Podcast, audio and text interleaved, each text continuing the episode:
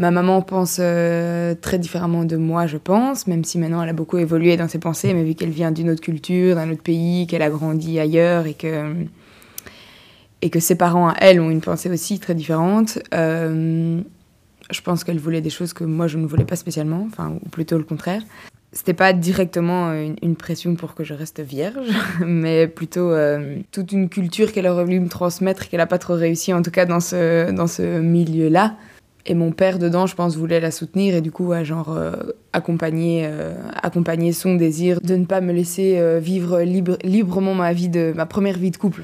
Elle a dû se poser les questions, elle a dû.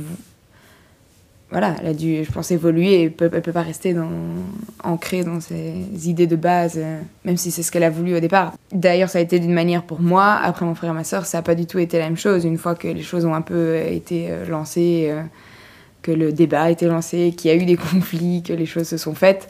Euh, avec mon frère, ça s'est pas du tout passé de la même manière. Bon, ma soeur n'a pas eu de copain jusque-là, donc voilà. Mais même, je pense que si elle en avait eu un, elle aurait pu, euh, elle aurait été beaucoup plus libre de pouvoir faire les choses euh, comme elle voulait elle. Discutons-en. Discutons-en. Discutons-en. Discutons-en. Discutons-en. Discutons-en.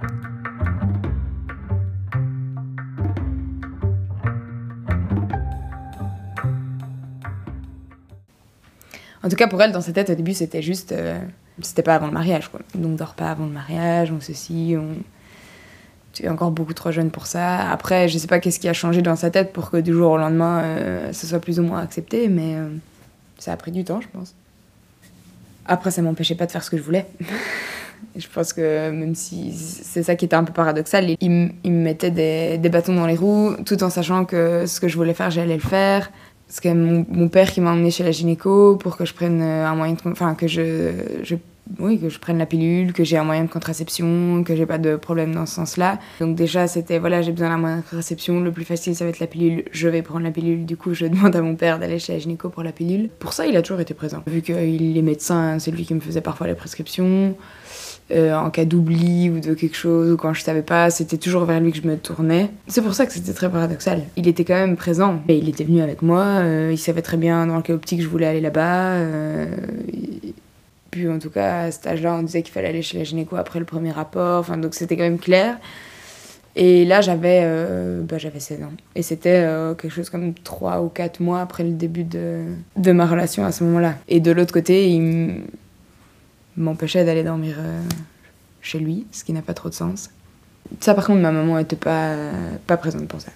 Sa maman, j'aurais pas, pas trop pu lui en parler. Je sais même pas quel était son avis dessus. Je sais même pas si elle était d'accord que, que mon père m'emmène là, mais euh, pour ça, en tout cas, non. Après, je sais pas si c'est parce que mon père aussi était dans le monde médical et du coup, c'était plus facile de me diriger vers lui, mais. Mais non, même. Ça coulait plus de sources d'aller vers lui. Bah, je leur mentais.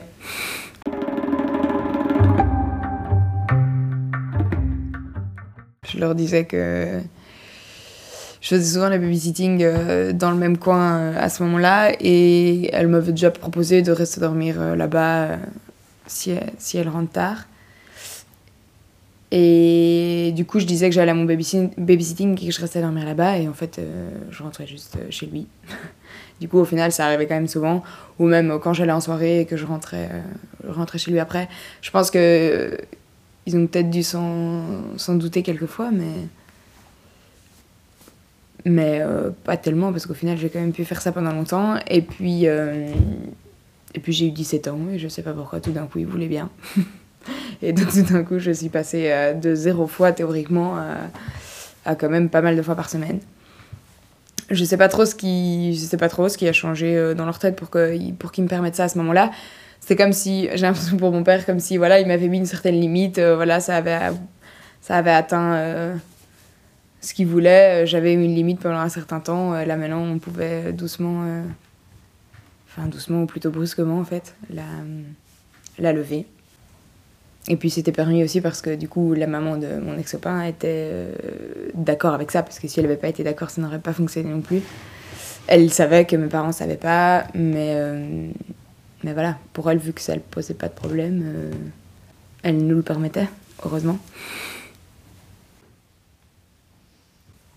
Après, je pense que j'aurais pas été contre qu'ils mettent certaines limites. Euh, je pense pas que. Je pense pas que ça aurait été bien que je puisse aller chez lui tout le temps, euh, enfin dormir chez lui tout le temps, qu'il vienne tout le temps, mais c'était un peu radical comme limite. C'était un peu radical et puis ça avait pas beaucoup de sens que du jour au lendemain, par contre tous les jours on puisse le faire, tandis que le jour d'avant on pouvait pas. Au final c'était quand même un certain tabou. Il me permettait pas d'aller dormir chez mon ex-copain, mais ils ne m'ont jamais dit que c'était parce que euh, ils voulaient pas que je fasse, euh, enfin que j'ai des rapports avec lui. C'était un peu un, sous-entendu de on n'a pas envie parce que nous on veut pas assumer euh, le fait qu'on ait accepté ça. Ma maman elle a accepté, mais ma maman elle a beaucoup évolué dans sa manière de penser, sa manière de voir les choses. Euh. Mais elle était un peu obligée, elle était un peu obligée pour moi ici et puis avec les enfants qu'elle a quoi. Nous on a envie de vivre notre vie comme on veut.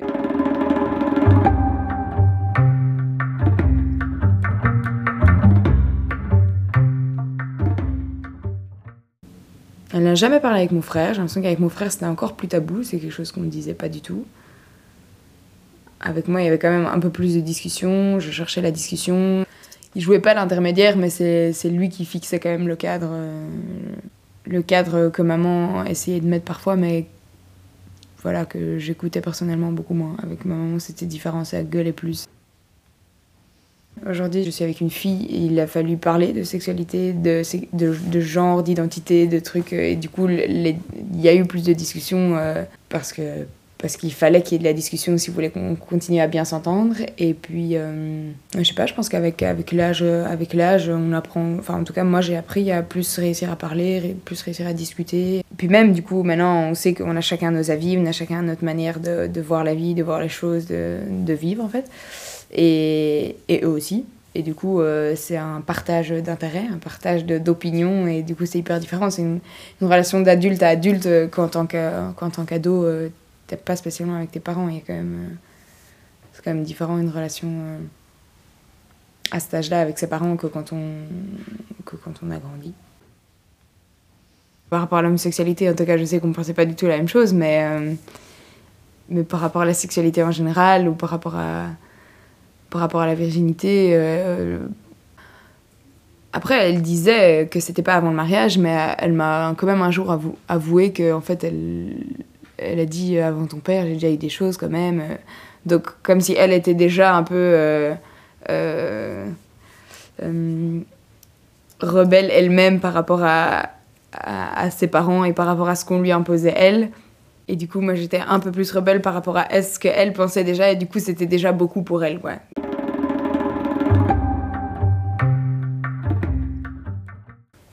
Je pense pas que j'ai déjà eu de, de, de sur, euh, sur ma première fois, mais parce que je pense qu'il voulait pas savoir. Comme si on a envie de mettre des limites, on a envie de, t'éviter de vivre certaines choses pour que. Peut-être pour ton bien, je sais rien, même si moi je l'ai pas vécu comme ça. Mais, euh, qu'on n'a pas trop, pas trop envie de savoir oh, qu'est-ce qui se passe plus précisément. Ça reste un sujet personnel, ça reste euh, sa, vie, euh, sa vie intime et, et on n'a pas spécialement envie de partager ça avec ses parents bah déjà maintenant, euh, moi j'ai pas très envie de partager ça avec eux. Et je pense qu'en tant qu'adolescent, on n'a pas spécialement envie de partager ça avec eux. Mais vu qu'on est encore sous leur toit, on est encore sur les responsabilités, on arrive à être. Euh, on est confronté à devoir leur dire certaines choses qu'on n'a pas spécialement envie de dire non plus. Ils ont jamais utilisé le mot consentement, j'ai l'impression. Mais. Euh, je pense que c'était plus euh, est-ce que t'es. Non, c'est vrai, je pense que c'était est-ce que t'es est es sûr de le vouloir ou est-ce que t'es. Euh... Faut pas faire les choses trop hâtivement, mais c'était plus euh, question de choix personnel. C'est vrai que j'ai pas l'impression que qu'on parlait de, consentement, du fait que l'autre ne t'impose pas quelque chose. Euh. Ce qui en soi aurait, été intéressant à cet âge-là, je pense, et avec les vécus que, que j'avais eu à ce moment-là des problèmes de consentement, il pourrait plus y avoir, en avoir à ce moment-là que quand on est, euh, quand on est stable avec quelqu'un et qu'avec cette personne on est bien. Après, il peut toujours se passer des choses. Hein. Cette personne, euh, parfois, voilà. Mais moi, en l'occurrence, pas du tout. C'était une très chaude personne et mon consentement, il l'avait. Et, voilà. Mais avant ça, quand c'était des, voilà, des histoires euh, qui n'avait pas autant de sens euh, qu'une euh, relation et qui avait pas plus de sentiments derrière. Je pense que là, à ce moment-là, j'aurais bien voulu entendre euh, euh, des discours sur le consentement parce que je pense que j'ai eu des relations non consenties et que c'était et que du coup et que c'est que après coup que moi je m'en suis rendu compte. Pourtant, ça devrait quand même pas être quelque chose de tabou, mais euh, peut-être qu'il n'y avait pas, il y a pas encore de, de prise de conscience vraiment, ou peut-être que en tant que parent, c'est des choses qu'on a peur d'entendre, je sais pas. Mais je pense que je n'ai plus parlé avec euh, avec la maman de mon ex-copain, avec avec ma propre maman.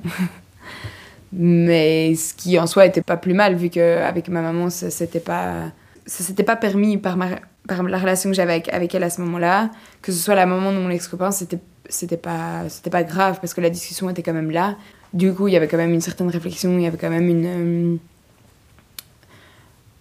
bah, j'avais quand même euh, je, savais ce que je pensais, je savais ce que je voulais, je et c'est vrai que c'est possible qu'elle m'ait parlé elle de consentement mais oui, même si c'était pas le, mot utilisé tel quel mais que, voilà, que j'étais sûre de vouloir le faire. Bah, la discussion était plus directe. La discussion était plus directe sur les faits. euh, et quand on fait pas de sous-entendu, bah, du coup, la discussion est plus facile. C'est plus. euh, Voilà, c'est cool des sources. Je me souviens même une fois où elle était venue dans la chambre s'asseoir avec nous sur le lit, qu'on était à deux et qu'on avait envie d'être à deux, je pense. Et qu'elle a commencé à nous parler de ça, je pense, justement à ce moment-là. Mais je me rappelle pas très bien, ça remonte quand même. Euh, de est-ce qu'on est sûr de ce qu'on fait? Est-ce qu'on Est-ce que si on veut faire des choses, il faut que ce soit bien fait? Enfin, Qu'il fallait faire attention Que si on avait besoin de quoi que ce soit, euh, qu'on n'hésitait pas à lui demander. Mais je pense que je pense que c'était plus aussi euh, est-ce qu'on était sûr à deux mutuellement de vouloir faire ça comme ça? Je- Voilà, elle savait même pas ce qu'on voulait faire, mais je veux dire, euh, voilà, j'ai pas l'impression qu'elle qu'elle se disait qu'il allait forcer ou quoi que ce soit, donc euh, c'était pas tellement. euh, pas tellement question de consentement de ma part ou de sa part, parce que je pense pas que je l'aurais forcé non plus. Mais voilà, c'est plus des discussions ensemble, mais qui sont, je pense, euh, importantes à avoir, et à cet âge-là en tout cas, et qui permettent de, de se sentir euh, plus à l'aise et, et moins seul euh, s'il y avait eu un quelconque problème, même s'il n'y a pas eu de problème. On, en, a, discuté. Discutons-en. Retrouvez-nous tous les mercredis pour de nouveaux témoignages.